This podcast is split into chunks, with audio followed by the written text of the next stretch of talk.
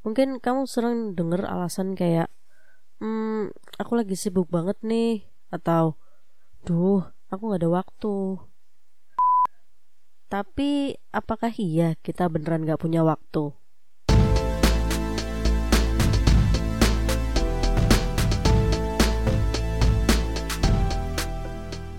Beberapa bulan lalu, saya pernah ketemu teman lama saat makan siang di rumah makan sekitar tempat kerja saya dulu. Kita terakhir ketemu uh, ya pas acara perpisahan SMP ya, sekitar 10 tahun lalu. Dia yang nyapa saya duluan, karena saya lupa-lupa ingat dengan wajahnya. Dari bertukar cerita, saya tahu bahwa dia bekerja di komplek usaha yang sama dengan saya, cuma beda blok aja. Dia juga udah jadi ibu dari anak laki-laki yang waktu itu udah duduk di kelas 1 SD dan adik perempuannya yang masih TK. Yang bikin saya takjub adalah dulu pas di SMP teman saya ini gemuk. Makanya kami dekat karena mungkin ya kita sama-sama gemuk dan sama-sama sering dibully sama teman-teman. Tapi itu lain cerita lah, nanti mungkin akan saya bahas kapan-kapan di podcast. Nah, kok sekarang bahkan setelah punya dua anak berat badan teman saya ini malah turun sekarang tuh beratnya hanya sekitar 50 kilo lah uh, 51 atau 52 gitu. Karena penasaran siang itu saya minta izin ke teman-teman dia dan ke teman-teman saya. Karena kita datang sama teman-teman kerja kita gitu bareng-bareng tapi saya minta izin ke mereka untuk saya mau ngobrol berdua aja di meja ujung gitu. Saya mau tahu apa rahasia dia sampai bisa turun berat badan seperti ini.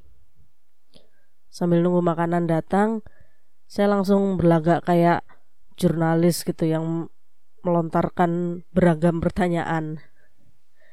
Dari sini teman saya mulai cerita. Dia nikah nggak lama setelah lulus SMA dan kesehariannya adalah jadi ibu pekerja rumah tangga. Bangun pagi setiap hari jam 4 pagi, ngerjakan semua pekerjaan rumah termasuk nyiapkan sarapan, nyiapkan bekal makanan untuk anak-anaknya di sekolah. Jam setengah tujuh pagi dia berangkat ngantar kedua anaknya sekalian pergi ke kantor. For the record, dia nggak pernah terlambat masuk kantor. Sebelum jam 8, pasti nama dia sudah terekam di mesin absen. Kebetulan karena suaminya juga kerja di shift malam, jam 10 malam sampai jam 6 pagi gitu. Jadi dia bagi tugas dengan suaminya. Pagi yang antar anak-anak sekolah dia, sore nanti yang jemput suaminya.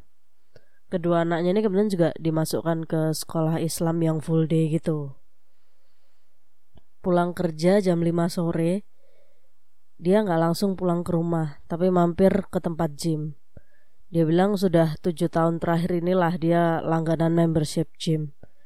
Gara-gara waktu itu dia ikut workshop gitu terus ketemu sama orang dan ternyata si orang ini dia adalah uh, pemilik gym gitu terus dia dikasih potongan diskon kalau misal berlangganan membership gym dan dia ikut dan keterusan sampai sekarang sampai tujuh tahun.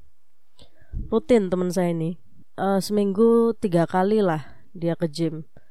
Dia bilang cukup satu jam. Jadi jam tujuh malam gitu biasanya dia udah ada di rumah ketemu dengan keluarga menikmati family time pas pesanan kami datang gantian dia yang tanya ke saya. Kok kamu masih gemuk aja? Olahraga dong.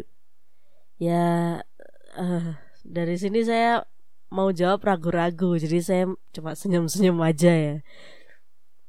Cuman kalau mau jawab dengan alasan saya nggak olahraga karena saya nggak punya waktu.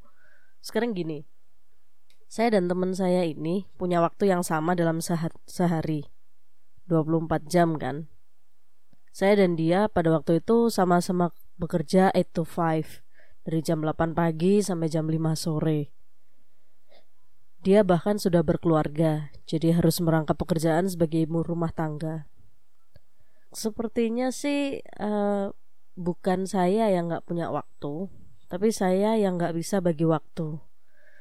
Kebanyakan dari kita juga seperti itu kan? Ayo ngaku. Harusnya Harusnya saya bisa aja bangun pagi terus jogging 30 menit keliling lapangan deket rumah gitu. Baru siap-siap berangkat ke kantor. Atau pas pulang kantor gitu mampir dulu ke gym kayak teman saya mampir uh, latihan gitu satu jam.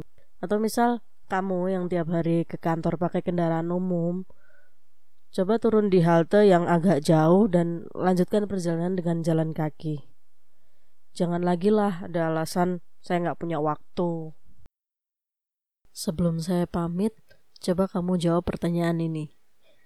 Kapan kamu sering mengeluarkan kata-kata sakti, aku nggak punya waktu?